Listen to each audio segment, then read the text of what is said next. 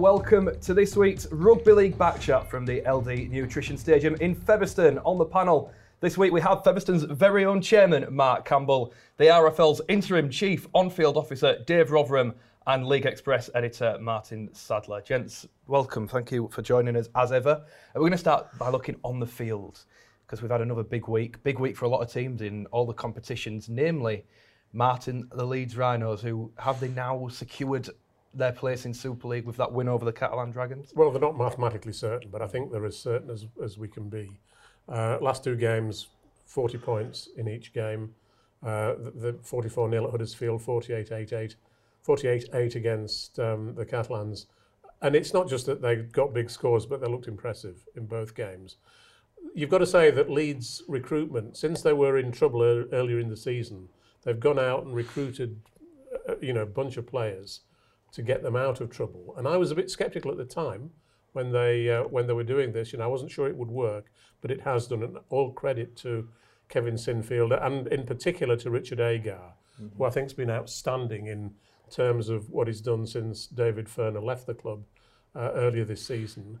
Um, and it's interesting, isn't it? There's a lot of speculation about now who'll be the new St Helens coach, but the speculation about who, who might be the new Leeds coach seems to have dropped off a bit. And quite a lot of people are now saying Richard Agar should keep the job. Of course, he's a Featherstone lad, isn't he? Uh, yeah, certainly. Mark? Is. So I'm sure you'd be really keen to see him stay there. At, well, at we would. Uh, is obviously, we've got a good relationship with Richard. Yeah. Being a Featherstone lad, uh, I, I see Richard quite often, and both professionally and uh, socially.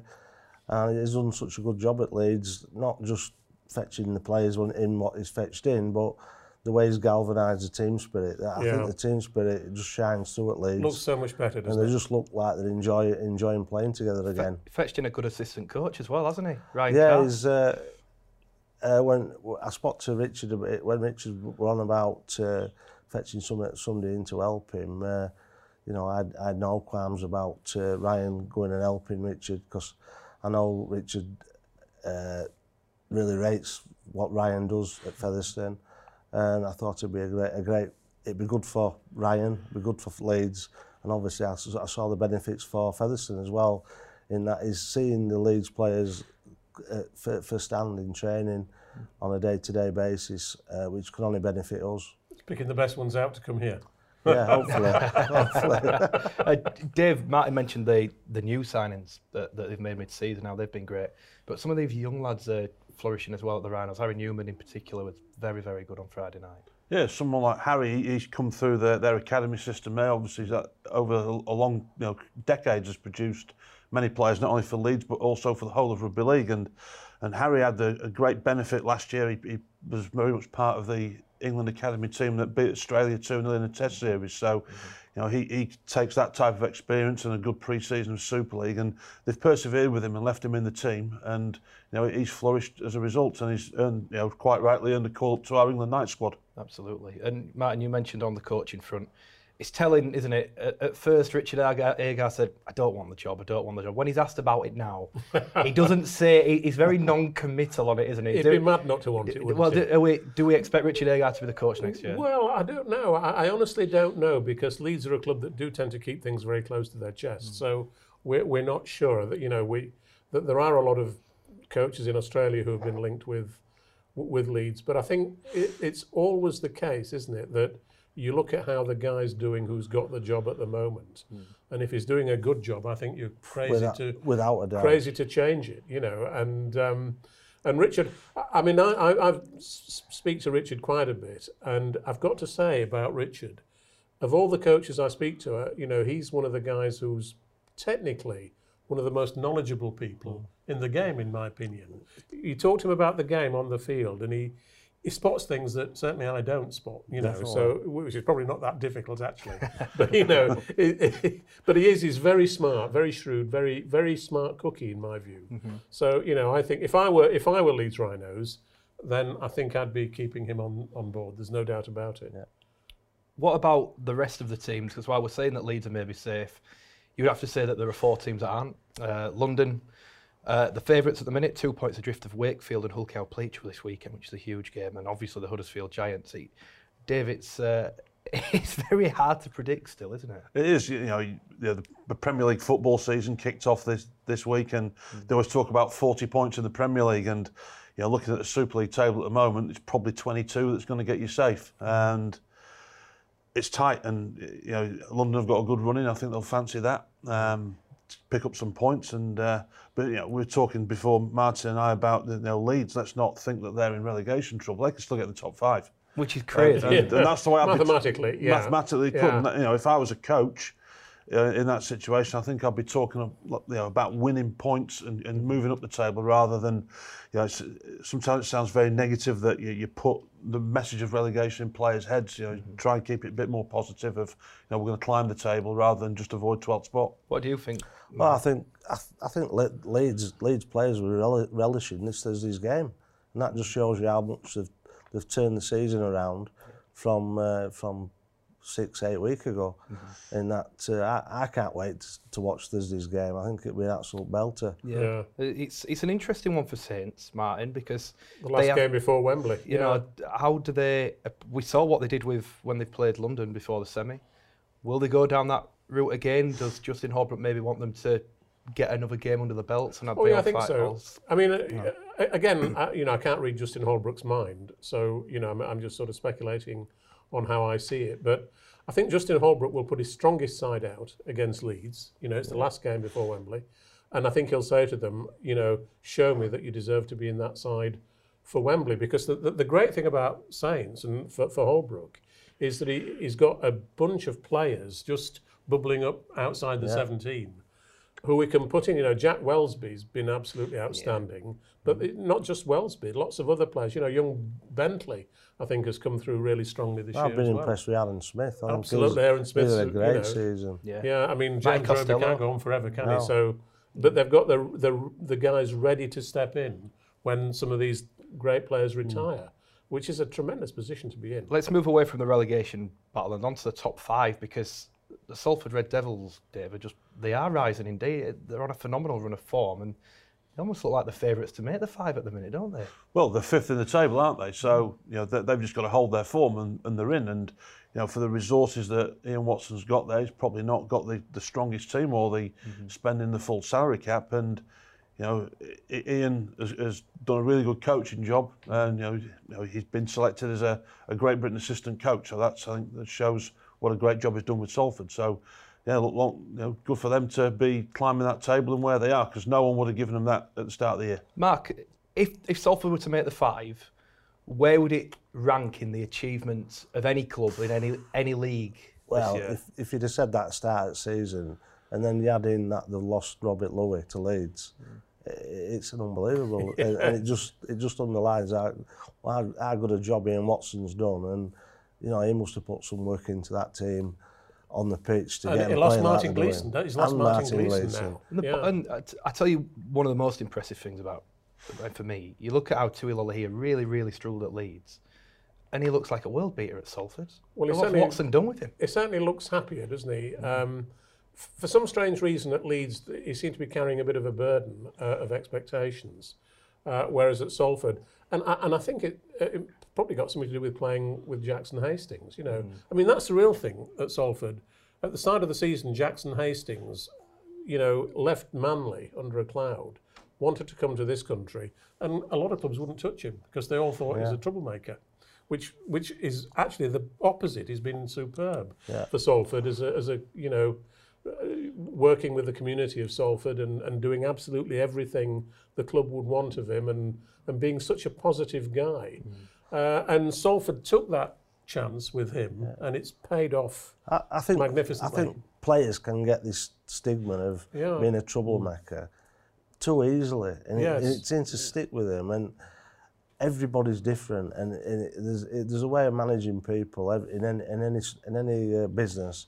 You've you've got difficult people and, and easy people to manage, and it's a way it's a way of getting that uh, the best out of them. Well, over And the often years, it means giving people responsibility. Yeah. Actually, a lot of so-called troublemakers thrive on responsibility, actually. Well, I mean, over the years, I mean, you've had them at Featherstone. haven't you? I mean, as an example, Dane Chisholm had, has, has had that tag. He's never stayed Well, do, anywhere a long you- time. do you call somebody a troublemaker if they ask questions? Yeah. It- it- and that's basically what it comes down to a lot of time. Yeah. yeah, Dave, what What are we thinking about this top five race then? Because as we said, Salford at the minute. Will they manage to keep hold of that spot though? I think you know, back end of the season, you know, I've, been a coach myself, and you need that momentum going into cup mm. finals and playoffs. And Sal- Salford seem to have that. Interesting point you make about their players as well. You know, Ian's added a lot of value to those players. The fact that you know, the bigger clubs can afford to pay them bigger salaries, and and you know that's a, another thing that Ian's done is develop that group of players. And you know they've, they've you know, Jackson Hastings obviously going to Wigan, Jake Bibby. A lot of their players are in demand from other clubs, and um, you know for, for a young player going to Salford is a good th- you know could be a good thing that you will get well developed. Martin, just to move this on to St Helens, because you mentioned the coaching situation. What, what is the latest there now? Are, are we any closer to, to knowing who it will be? Well, uh, I don't think we're much. I mean, the, the two favourites seem to be um, um, Adam O'Brien from the Roosters, I think it is, isn't it, and Kristian Woolf from um, Newcastle, Newcastle Knights, isn't so. it? The, the, the, the Tonga coach. Um, Jason Demetriou, who's been mentioned as well very strongly, but the suggestion is he might want to Well- stay in Australia. Well, we've just been on about Ian Watson, and yeah, yeah. he's not in the frame, and yet Jason Demetriou is. And that's what I Well, he can't might be in the up, frame. mate. You never quite I, know. wa- I was we, gonna- we, I was gonna be bring- sure. I was going to bring this up, Dave. Is it a little bit disappointing that the top job, effectively, in, in the domestic game um, at club level is going, and all the favourites for the post are Australian and not English? You know, do we really know that? And you know, That's I, true. I, No, I don't. don't know what Saints' application recruitment Yeah. situation is. How We might they've be gone jumping about the it. gun, It could be. You know, we don't know. Any- You know, they would have had lots of applications, I'm sure. Mm-hmm. So I think we're just speculating here that you know, yes, Mike's gone to Australia to go and look, but until we know, until we know who's applied, then Well, we won't know. We had a readers' poll in League Express about who should be the, the next St Helens coach, and the guy who came top of it was Shaun Wane. Right. Which, can, you, can you imagine? and he's not he's not actually in the betting, you know, on, mm. on Betfred. So you know they're that assuming strange one. They're assuming that it correct me if I want. Didn't Richard Marshall finish second as well? He did pretty well. So, yeah, yeah, no. yeah. Uh, there, I mean, there are British coaches out there, Matt, that are capable of taking that job. Lots of lots of good coaches. Look at the job what Stuart Littler's doing it done at Swinton. It, you know, they play yeah, yeah. some lovely football, and to get to get them where they are in the league notwithstanding the performance last Sunday against us, yeah. he's done, he's done a fantastic... yeah, no, he's done a fantastic job, and yeah. there's lots of other examples of that. Martin, if you were a decision maker at a club and you were appointing a new coach, would you, in an ideal world, go down the British route or the overseas route for In an ideal coach? world, undoubtedly the British route. Why is that? Um, because Justin Hall, I mean, you, you, you get some great coaches from Australia, and Justin Holbrook is a perfect example. Uh, he's done a terrific job since he's been there. But the problem is with Australians, you always know that they're going to go back. I mean, you've got an Australian coach here. You always know that, I mean, they are Australian. They want to coach ultimately in Australia. It's natural, really. It's a chance you take because Yeah. there's lots of other things to factor in. It's Yeah. Mm. whether the families settle, the kids settle. Absolutely. There's lots of other things. Uh, they could have uh, family issues back, you know, Yeah. parents, Parents illness, ill, that's whatever. right. And these all these are all things what when they're twelve thousand miles away, it, it, it's it's a distraction, and Mm. and, it, and it's the families and, and it's uh, Yeah. you've got to take that into account as well. Yeah, I, I, I think there are enough British coaches knocking around to certainly consider for the top jobs in this country. There's no doubt about it. And we see quite a few of them in the championship, don't we? Yeah. I mean, the, the ideal for me is when a coach comes up, you know, through a club, um, perhaps coaches academy initially, then reserve grade, which we're going to have much more of next year, of course, and then ultimately graduates to the top job. Shaun Wane did that at Wigan. Uh, Danny Ward at London Broncos is, a, is another great example, isn't he? You know, there are lots of others. So, you know, that would be the way that I would want to see, you know, leading coach evolve. Uh, Dave, just on the the rest of the league, uh, Warrington stumbling a, ever so slightly at, at the minute. Is is it all the stars aligning for them to put on the best performance of the year at Warrington? Uh, at Wembley, sorry. It, it, it might, you know, Wembley's a one-off game, isn't it? And you know, we're sat here at Featherstone, who've probably pulled off one of the biggest shocks at Wembley of all time. So anything could happen. It's one game, and yeah, I think for Warrington, I think they're a little bit wounded at the moment, and yeah, they've got good people in, in the in the club there that'll you know get them right for the day. They've you know they've had lots of Wembley experience in recent years, so you know, they've got a good experienced team of staff around the players and the players themselves who, who've experienced big games. So um, I'm sure it'll be a, a classic on uh, a week on Saturday. No, you won't, you wouldn't want to write Warrington off, would you? No, Yeah, no, not off at all. game, that's for sure. They're totally class players. Does anyone think that Blake Austin won't play, by the way? I think he will play, but I do hope he's fit. Yeah. You know, because there have been examples. Think back to 2005, Keith Senior playing for Leeds with an ankle injury. I mean, probably a worse ankle injury than Blake Austin's, but poor old Keith just you know struggled in that game and then was taken off at half time, and, and and Leeds lost it. That was one of the very few mistakes I think that Tony Smith's ever made as a coach. You know, I've got great regard for Tony. There- There are other examples at Wembley out there of players who played injured. You know, Gavin Miller for Hull Kingston Yeah, I, wa- I was trying to think of Gavin Miller, the Bill name Ashurst there, for yeah. Wakefield. I'll tell you what, we're going to have to uh, 1979. wrap up chat up there because Yeah. we're going to have to have a short break. After that, we'll be talking reserve grade referees and much, much more. We'll be right back. Welcome back to this week's Rugby League Back Chat from the LD Nutrition Stadium in Featherstone. Don't forget, you can join the conversation too on Twitter at RL Back Chat. For now, we're going to move the chat on uh, specifically to you, Dave, uh, because it's been a, a busy week on field, uh, which is your unit, of course, at the RFL. Want to talk first and foremost about reserve grade. Finally back, we've had the lineup announced for the 15-team competition. How pleased are you that we're finally in this position and we can talk about the return of reserve grade? Yeah, I think it's it's great that the uh, that we've got to this position now. It's been a long time. You know, we've been talking about it, getting through the governance of it, working with the with the whole of the sport. Really, it's mm. not just the professional clubs that have got stake in this. Also, got to involve the the, you know, the community game as well as the mm. Super League, Championship, League One, all needed consulting with. And you know, we're in a position now where we can provide young players with that transition that they need between age group rugby league and, and senior rugby league. And you know, put aside the word, you know, the, the fact it's a, it's a league competition. Mm-hmm. You know, for us and, and the certainly for the clubs, it's about player development and providing those learning experiences that go between academy rugby and, and first team. I know it was a long time ago, but I never actually knew the answer to this. Why was reserve grade ever got rid of in the first place? Because everyone, everyone's always ch- championed it for, to come back, haven't they? So if you go back 20 years, hmm. so we had the old A teams and we had the old Alliance leagues, if you remember those, and that's where I started my coaching career at, at London Broncos. And in 1999, we rebranded it to an under 21s comp, if you remember, mm-hmm. With seven overage players. And then going on, we took away the number of overage players. Then it went to under 20s and under 18s, and we brought in under 19. So we've, we've chopped and changed a lot, a lot with the with the. Uh, In other words, typical rugby league. Chopped and changed. and that's in year. Yeah, that's you know we need we need to have something that, that stays. So I think we've found a, a happy balance now of um, it's not age restricted. Um, we've got some very sensible rules, in my opinion, where you can have reserve team dual registration. So if you're at a club where you haven't got a reserves, then players can freely move between Okay. in, uh, to play in someone else's reserves. Um, but you know, speaking with chief execs, coaches, players, uh, coaches at all levels, um, you know, they're overwhelming in their view that that's what, what, what should be. Correct me if I'm wrong, it comes across to me that the big thing here isn't actually the competition itself and, and who comes at the top of the table. This is more about making sure that players at various levels, whether the senior players or whether the players making the transition from boys rugby to men's rugby, they're getting regular rugby league. Yeah, they're getting regular rugby league, and I think you and I talked on the phone the other day. Yeah, we've we've got cases where, let's take Riley Dean on Thursday night, acquitted mm-hmm. himself really well on his debut.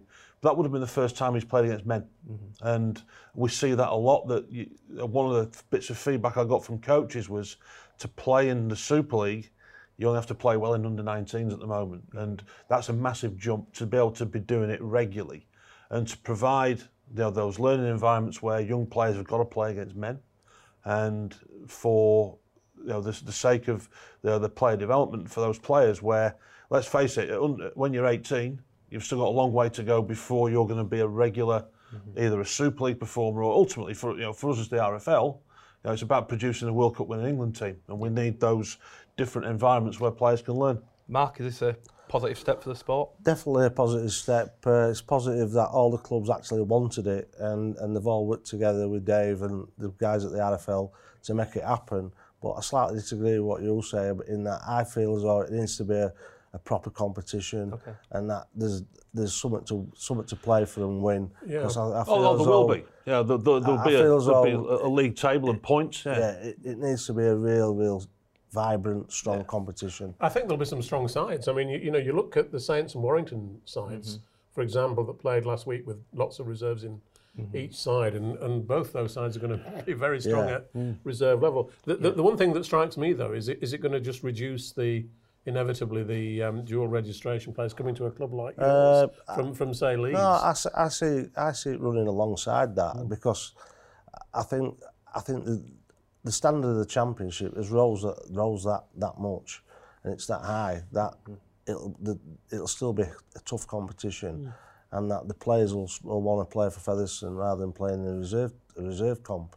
Well, again, yeah. again, it could be part of you talk about the pathways. And the, the stepping stones. I guess there's nothing. There's no reason why reserve grade can't be one stepping stone and then the championship the next. and Absolutely just- right. Yeah, And you know, it's this isn't set up to prove that reserve grade is better than dual registration. Dual registration has done great things for, for, for players in terms of developing them. And look at, you know, I think Featherstone and Leeds relationship's a great example. But mm-hmm. you know, and what, what I found talking to certainly championship head coaches was I don't really use dual registration because the players I'm being offered aren't good enough to get in my team. Yeah. yeah. So it'd be very difficult for Mark to have a conversation with his head coach to say, look, we've got this 19-year-old kid from uh, Leeds who's coming in.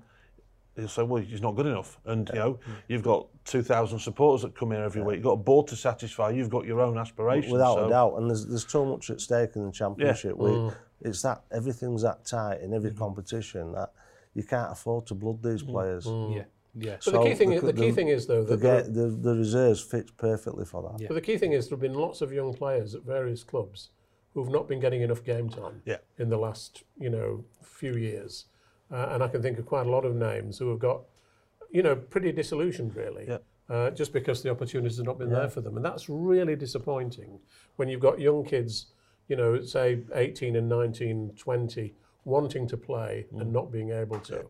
and for one reason or another not not going on dual registration yeah. or on loan to other clubs. It's I think you're absolutely right, and I think I feel that a lot of people say, oh well, those players will go back to the champions, uh, the uh, community clubs, but I don't see that happening. I think no. you, lose, you lose quite at least 50% of those yeah. those players because they want to mm. stay at a professional club. That's right. And I feel as though this gives them, there's players who I know Leeds would keep, would have kept last year, but they, they didn't have a competition for him to play in.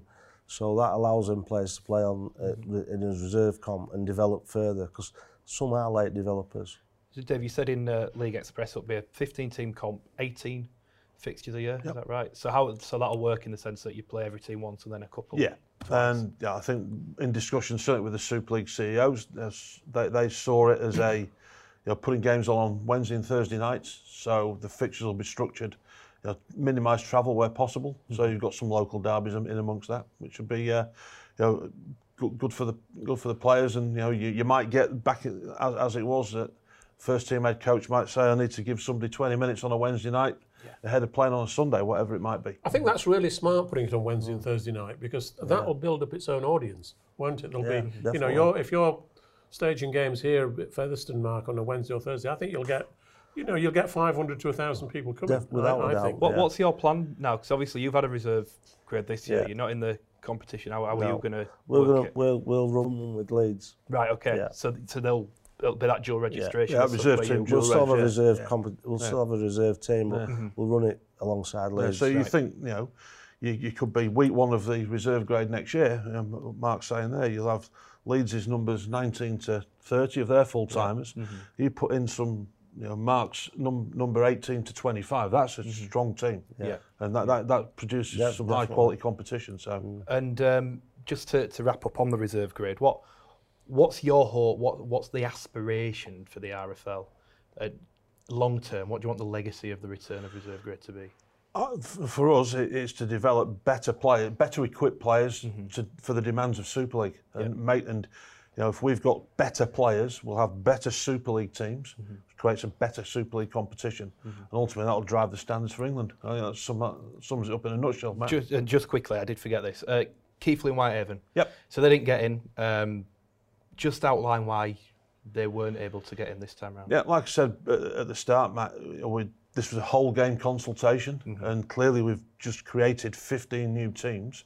We need player supply from somewhere, and you know, key a, a key stakeholder in this is the community game, and one of the application criteria for teams outside of the Super League and those that don't have academies who've got that ready player supply was, you know, demonstrate where you're getting a new supply of players from. And, you know, Whitehaven and Keighley, their proposed player supply was massively reliant on, on the community game. And um, it's been very unfair of us to say go ahead and then you, you run the risk then of players migrating from community teams that collapses community teams whether that be at NCL level or, or tier five and six. Fair enough. We've Uh, got to have a high standard as well. Yeah. The competition's got to be a high standard, and I think it's a correct decision. But presumably it's flexible enough so that the following year, if you've got more clubs wanting to run reserve grade teams, you can, and they can satisfy the criteria, they'll be able to Yeah, and that's where join we the competition. Yeah, it's quite right, Martin, and that's our job within our player development team is that we, you know, we assist the, all professional clubs in finding a, a sustainable play, player supply that suits their need, and you know, the, the, the immediate thing for both the, you know, Whitehaven and Keighley is to work with their local college providers to where they can link with. Um, you know, I know Keighley have got a member of staff who's going to coach the Keighley College team, for example. So you build that in your locality of young young players in a college environment where you know Dean Muir's going to be a part-time member of staff at Keighley College, and you, know, you grow that program. Then you're starting to, to find a player supply, but that's going to take them a couple of years to, to get that established. Moving it on to referees, uh, there's been a lot of furore ever since that Catalans Warrington game. The James Child scenario, uh, Steve Ganson's come out this week in League Express and, and spoke at length about this. What's your take on, on it all, Dave? The RFL have come in for some criticism. James Child's come in for some criticism from people. What, what's your take? Yeah, that particular, you know, as, uh, obviously we didn't like to see what we saw at the back end of that game. Um, and for James, you know, he it was made out he was dropped. He wasn't.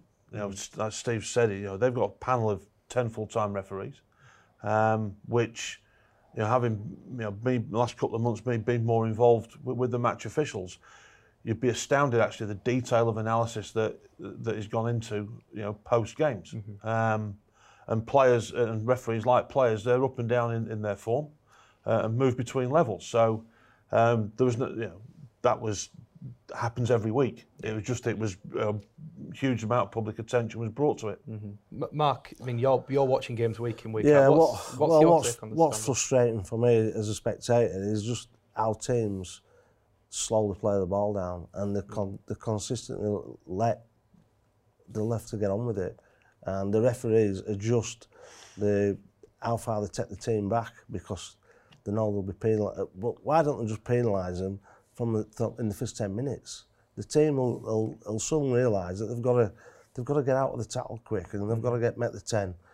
And there's get, week after week, there's teams being allowed to get away with this. And it just drags, drags the competition down and players get frustrated.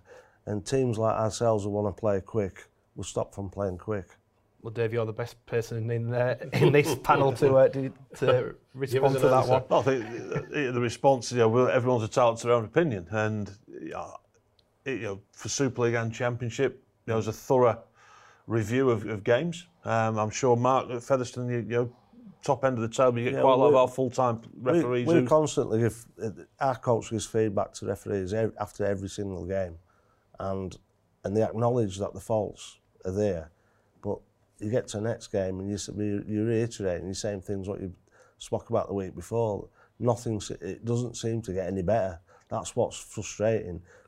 You know, referees can have an off game, but when it's happening every week and it impacts on what we're watching, it's got to be addressed. And I'd like to see it get addressed because it needs addressing because it, it, it's ter- it makes some of the games terrible to watch. Martin, from I guess you're looking at this from the from the middle. What what do you make of this, you know is the game too slow? Are the rucks too slow? What, what's your opinion?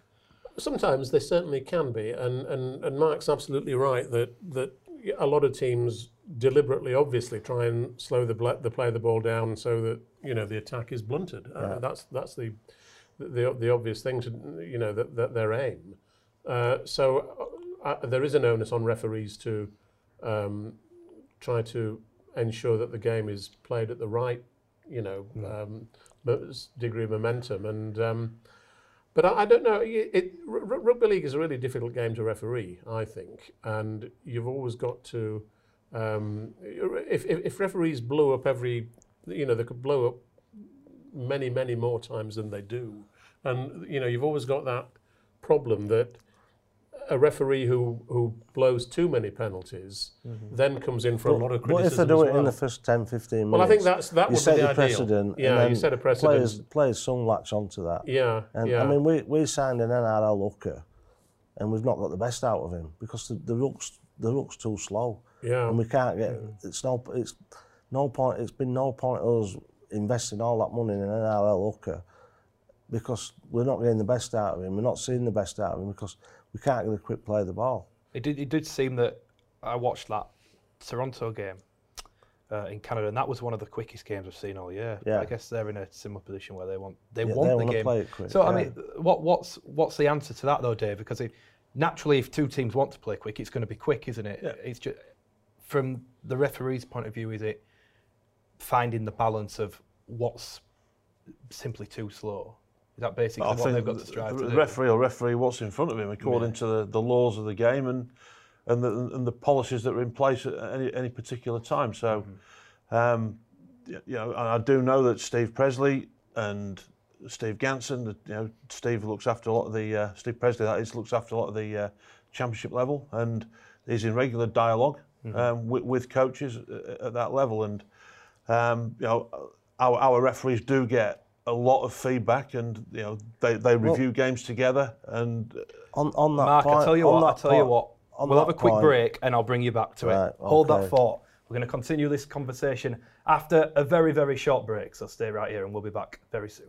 Welcome back to the final part of this week's Rugby League back chat. Mark, I interrupted you uh, while you were in flow there. So the yeah, floor just, is yours. just quickly finishing off about the referees.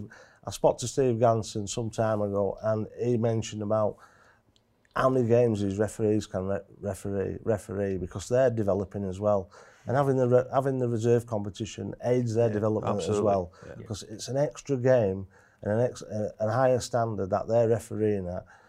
And it, it's another game they can fine tune what they what they're practicing on a Sunday or a sat mm-hmm. on a Saturday.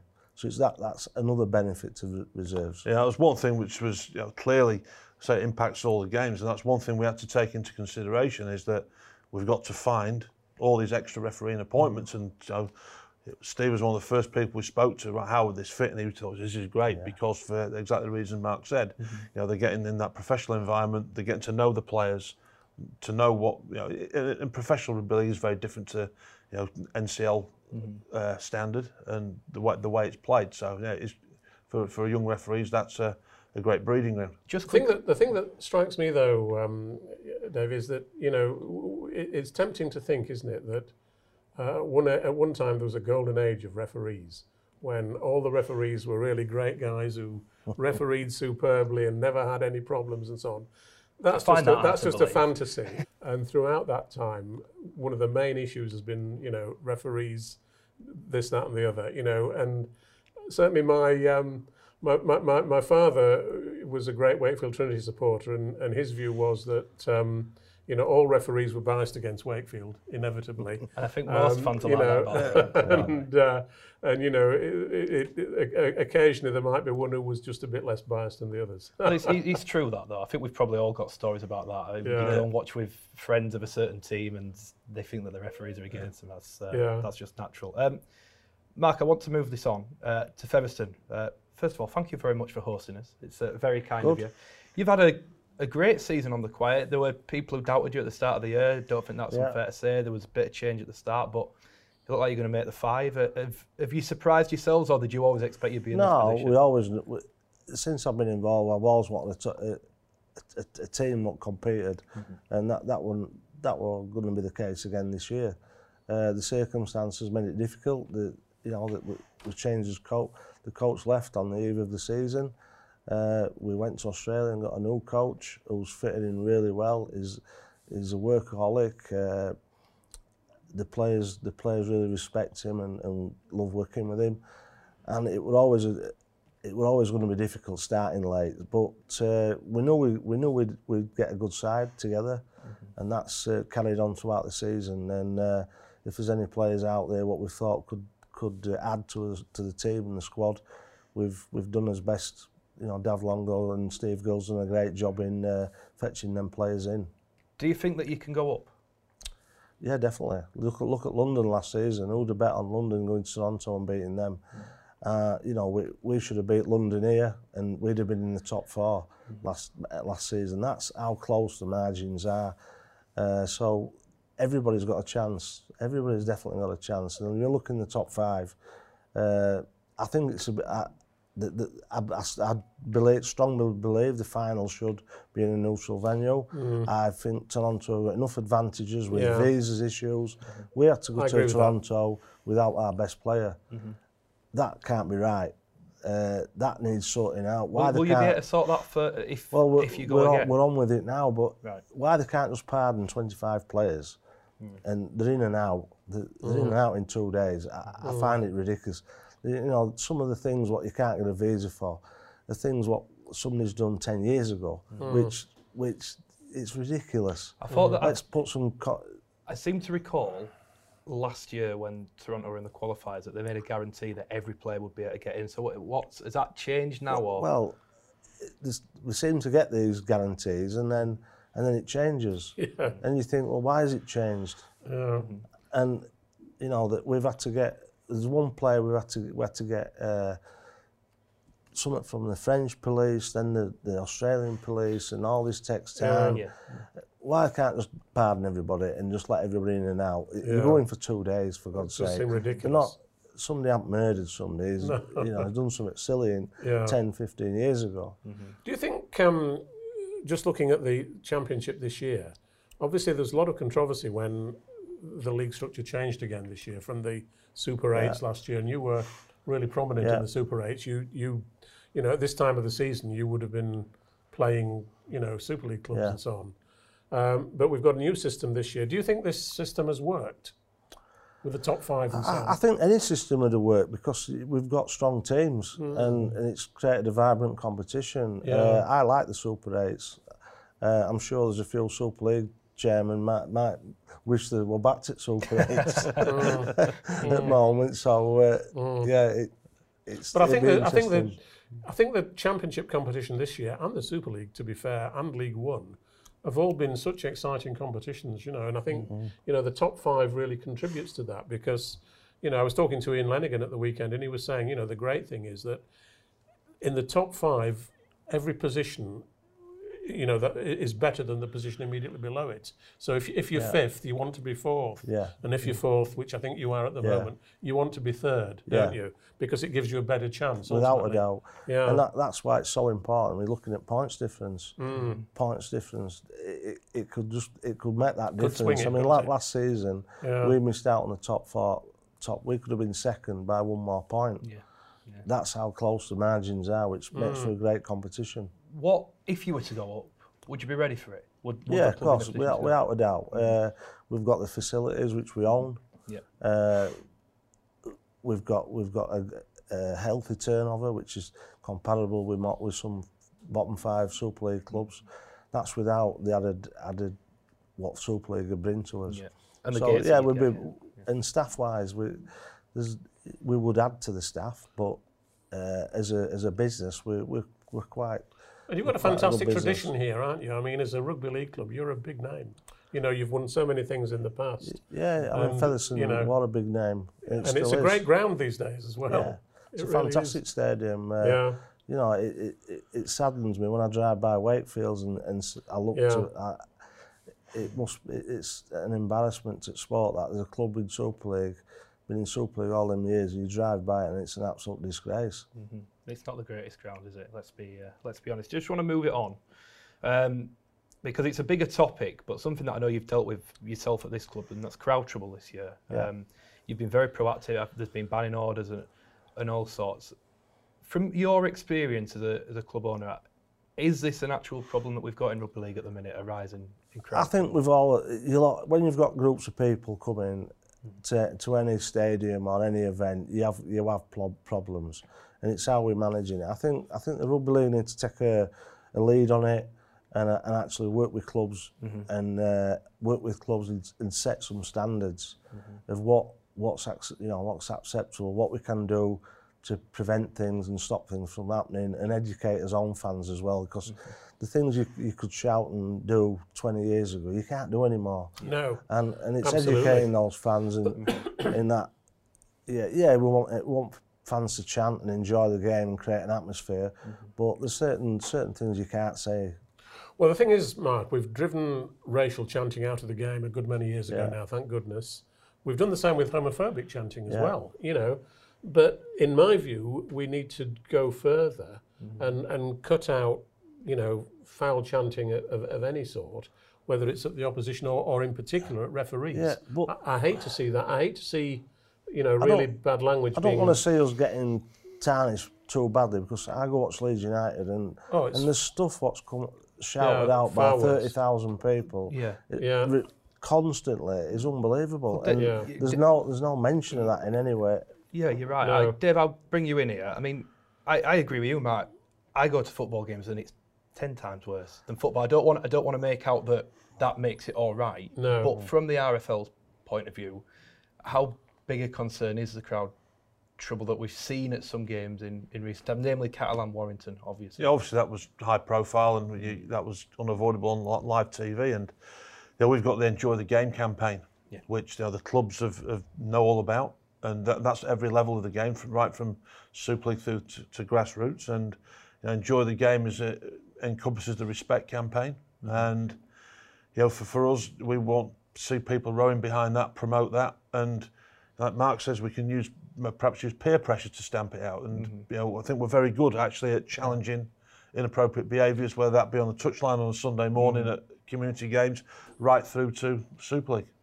Well, the fans the fans do respond to campaigns like that. I mean, you know, as I say, at one time, going many many years back, you might have heard, you know, racial taunts, for example. Hmm. But now, if anybody did that in a crowd, they'd be picked out by the other fans and, and reported to the authorities, and that's a great thing. And I think, you know, but I mean, the comparison with football, you know, it, it is a valid comparison. I mean, I'm not a football fan in any way, shape, or form. I don't watch football and I don't like it if I'm really honest about it. but, but but but the fact is that we promote ourselves as an alternative to football, don't we? And, and as a family game. And what that means is that you can bring your you can bring your kids, you can bring your granddad or whoever it might be to a rugby league game.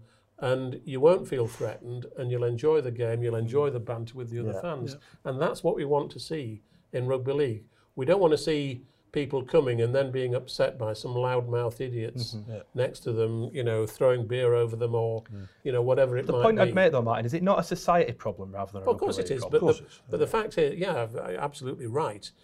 But the fact is that within a rugby league stadium, you know, it's the rugby league and the clubs themselves that control what happens. And you know, if people come to games who are not prepared to behave in an appropriate way, then we don't really want them. Do No, we? it, it, you've As got, you've shown. you've got to nip things in bud. Yeah. And when you when you see groups, and to get away with it one week, the, the following week they're going to ten idiots with them. Mm-hmm. So you've got to nip it in bud. And steward, stewards have got to be. Uh, they've got to come and do the jobs Mm-hmm. and got to know what they what the parameters are, and they've got to they've got to do the jobs when they're here.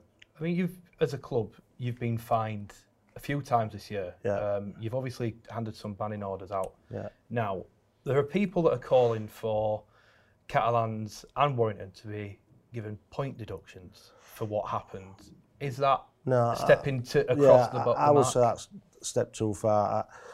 I, I, what I, what I'd like to see is, is if people have had an issue, that they take steps to uh, address that issue and put things in place going forward, and that they, that's then monitored. And if the if they if they did nothing, well, they should get an heavy fine and, and ultimately a points deduction. Mm-hmm. So that's we're saying last case scenario yeah. on point deduction. Yeah. Would you? Yeah, yeah, I think yeah. Mark will know because unfortunately his club's had, had to deal with it this year and. You know, the RFL will leave no stone unturned over this. And you know, I know there's been independent um, investigators appointed to, you know, the, the, the case in, in Perpignan. So I'm sure that'll come back with some very robust recommendations and uh, and so on. Martin, uh, just to move it on to a slightly nicer note uh, for the end of it, uh, the championship. There's obviously been the talk of a TV deal. Um, I think there's been a little bit of negativity around Toronto and their final games not being shown. but we are going to get the playoffs on there. How big is that for the for the competition? And also, what do we need to see from a broadcast deal for the championship in the future? Well, from I, I, think the playoffs being on Sky is absolutely tremendous. I, I'm, I'm absolutely delighted by that. I, I anticipate that those games will be played on Saturdays and Sundays. Presumably, the Super League playoff games will be Thursdays and Fridays. Um, I mean, I don't think Sky have made an announcement clarifying that yet, have they? To my Not- knowledge, not The, know the of. club's been informed yet. No. yeah. But hopefully that will But be I think, the I case. think I think we've got this opportunity to show what we Absolutely. to show what we've got, and if we can get the scheduling right, because what is it? What is it to watch on a sun a Saturday tea time? What is it to watch on a? s- If we everybody could go watch a game on a Sunday and go home and watch another game or watch a game in, in bar after the game live, it'd be, it'd, be, it'd be brilliant on a Sunday tea time. Is the onus on clubs that aren't on TV to make the most of that as well, though? You know, to, Without a doubt. I mean, I think there's a lot of... The, the ROI model, I think there's a lot of onus on clubs to to grow the grow the game, uh, mm. the away support, encourage encourage fans to go to travel away. I mean, there's a there's a, a landlord in Featherstone started running buses to our away games And now that's that's prompted the other pubs in the village to right. to run buses. So mm. I feel as though there should be an incentive for for away fans to go away, whether it's, uh, it's but you need the whole of the league to buy into it. You know, we we want to sell t- we're selling tickets for York from our shop, which mm. drives football through our shop and encourages fans to go.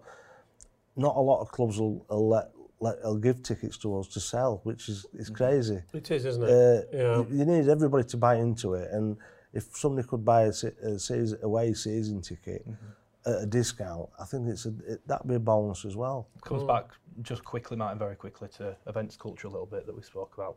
You know, giving fans the opportunity to go to an event and day out. I think that's absolutely right, and and, and the, the great thing about television and, and, and getting clubs on television is that you get to see how much fun it is to go to their grounds. You know, you've, you've got Featherstone, it- it's a chance for Featherstone or, or any other club to, to show the world how great their setup is and how it, you know, if, uh, if, if, if you're looking for something to do on a Sunday afternoon, then coming here or coming to another ground is, is the thing to do. And I'm, uh, you know, just just delighted to uh, see this prospect. Brilliant. Well, we're going to have to wrap it up there. That is all we've time for this week. A big thanks to Mark, Martin, and Dave for coming on this week. That's all we've got time for. I'm afraid. Don't forget you can join the conversation too on Twitter at RL Backchat.